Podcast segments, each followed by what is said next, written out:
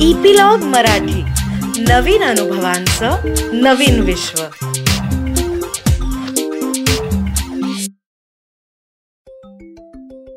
नमस्कार छोट्या मित्रांनो मी अनुपमा तुमच्यासाठी एक नवीन गोष्ट घेऊन आली आहे. छोट्या मित्रांनो तुम्ही कधी विचार करता का? किंवा तुम्ही कधी स्वप्न बघता का की आपण मोठेपणी कोण होणार? आपण मोठेपणी काय बनणार ह्याची? आजची गोष्ट पण अशीच एका छोट्या मुलीची आहे. तिचं नाव आहे आर्या. आर्या लहान असल्यापासनं तिला विमानांचं खूप आकर्षण होतं. तसंच तिला लहान असल्यापासनं असं वाटायचं की आपणही आकाशामध्ये या विमानांसारखं उंच उडावं. आकाशातले पक्षी बघून तिला असं वाटायचं की आपल्यालाही या पक्ष्यांसारखं उडता आलं असतं तर किती मजा आली असती. ती लहान असताना कागदाची अशी विमानं करायची आणि उंच उडवायचा प्रयत्न करायची. तिला विमानाचं पायलट व्हायचं होतं. त्यांच्या गावामध्ये एक सर्कस आलेली असते. ती जेव्हा सर्कस बघायला जायची तेव्हा तिथल्या ट्रॅपीजवर ज्या मुली झोके घ्यायच्या ना ते बघायला तिला खूप आवडायचं. मित्रांनो तुम्ही कधी गेलायत का सर्कसला? तिथले प्राणी बघायला आणि त्या उंच झोपाळ्यांवर मुली कशा छान मस्त झोके घेतात ते बघायला. तुम्ही गेला आहात का?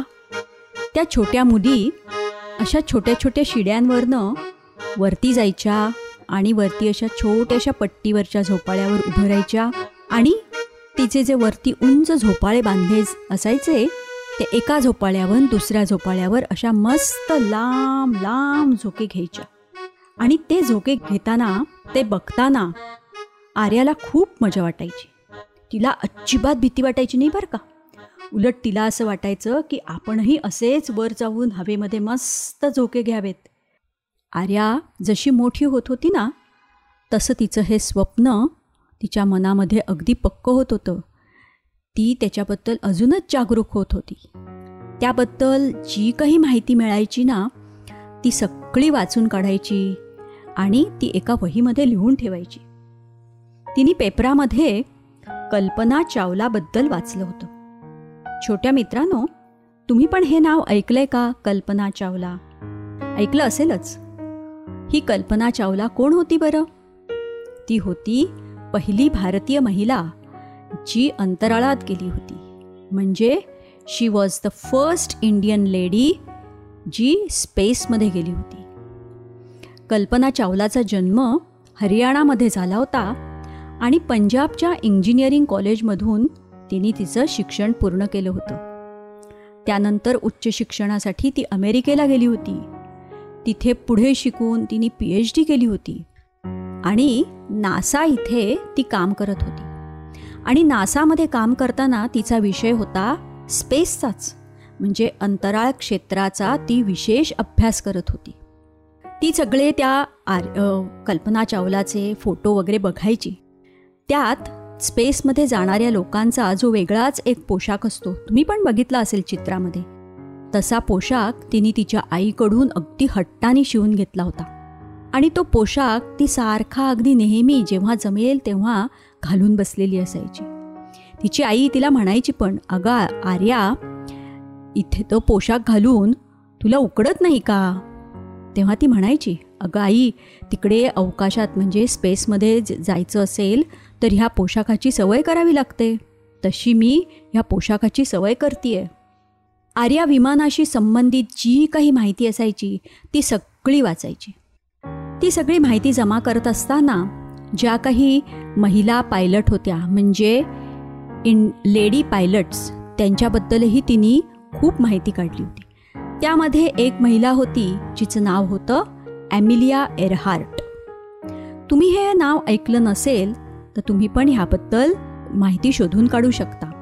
ॲमिलिया एरहार्ट ही अशी एक फर्स्ट लेडी होती की जिने एकटीने अटलांटिक महासागरावरून विमानाचं उड्डाण केलं होतं. ती पण पायलट होती आणि तिने एकटीने विमान ह्या अटलांटिक महासागरावरून नेलं होतं. ही गोष्ट साधारण एकोणीसशे बत्तीस तेहतीस सालची आहे म्हणजे तशी आता जुनीच आहे. पण तरीसुद्धा आर्या ह्या सगळ्या महिलांबद्दल माहिती काढत होती. त्याच्यातच तिला अजून एक नाव मिळालं होतं. ते नाव होतं सरला ठकराल. ही इंडियन लेडी होती आणि ती एकविसाव्या वर्षीच पायलट झाली होती. नंतर अजून एक नाव तिला मिळालं होतं. ते होतं कुमुदम्माल. ही तर ही जी वैमानिक होती ती वयाच्या एकोणीसाव्या वर्षीच पायलट झाली होती. आणि तिने मद्रास फ्लाईंग क्लबमध्ये विमान उडवण्याचं प्रशिक्षण घेतलं होतं. आर्या जेव्हा सगळी ही माहिती काढायची ना तेव्हा या सगळ्या महिलांची चित्र पण ग जमा करायची. आणि तिचं अभ्यासाचं जे टेबल होतं त्याच्या समोरच्या भिंतीवर तिने ही चित्र अशी लावून ठेवली होती. त्यामध्ये भारताची म्हणजे भारतात जी लढाऊ विमानं असतात ना म्हणजे म्हणजे लढाईच्या वेळी ज्या महिला स्त्रिया विमान चालवायच्या त्यांची पण चित्र तिने जमा केली होती. अशी ती सगळी चित्र बघून आर्याचा लहान भाऊ तिला विचारायचा की अगं ताई ही एवढी चित्र कोणाची लावली आहेस तू? मग आर्या अगदी उत्साहाने त्या सगळ्या चित्रांबद्दल तिच्या भावाला सांगायची आणि तिच्या भावाला पण आपल्या ताईबद्दल खूप अभिमान वाटायचा. आर्या दिवस रात्र तिच्या स्वप्नांसाठी अशी मेहनत घेत होती.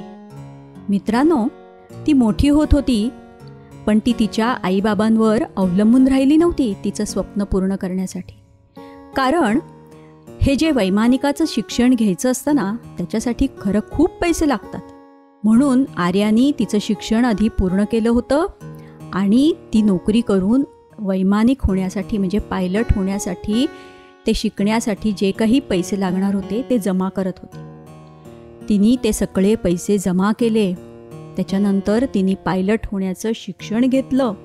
आणि हे सगळं करत असताना बरं का मित्रांनो तिने तिच्या शारीरिक स्वास्थ्याकडे पण लक्ष दिलं होतं.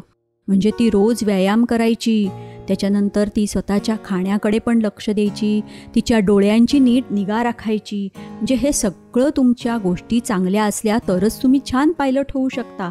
हो की नाही? मित्रांनो तुमचं पण असं काही जे स्वप्न असेल ते पूर्ण करण्यासाठी तुम्हाला व्यायाम अतिशय महत्त्वाचा आहे आणि गरजेचा आहे बरं का? तुम्ही करताय ना सगळी मेहनत? तुम्ही तशी छान मुलंच आहात आणि हुशार आणि शहाणी आहात. त्यामुळे तुम्ही करत असालच. पण समजा तुम्ही त्याच्यामध्ये थोडंसं जर कमी पडत असाल तर वेळीच जागं व्हा आणि तुमचं स्वप्न पूर्ण करण्यासाठी जे काही लागतं आहे त्याच्यासाठी लगेच कामाला लागा. आज आर्याच्या आयुष्यात ती खूप विशेष दिवस असतो म्हणजे आणि महत्त्वाचा असतो.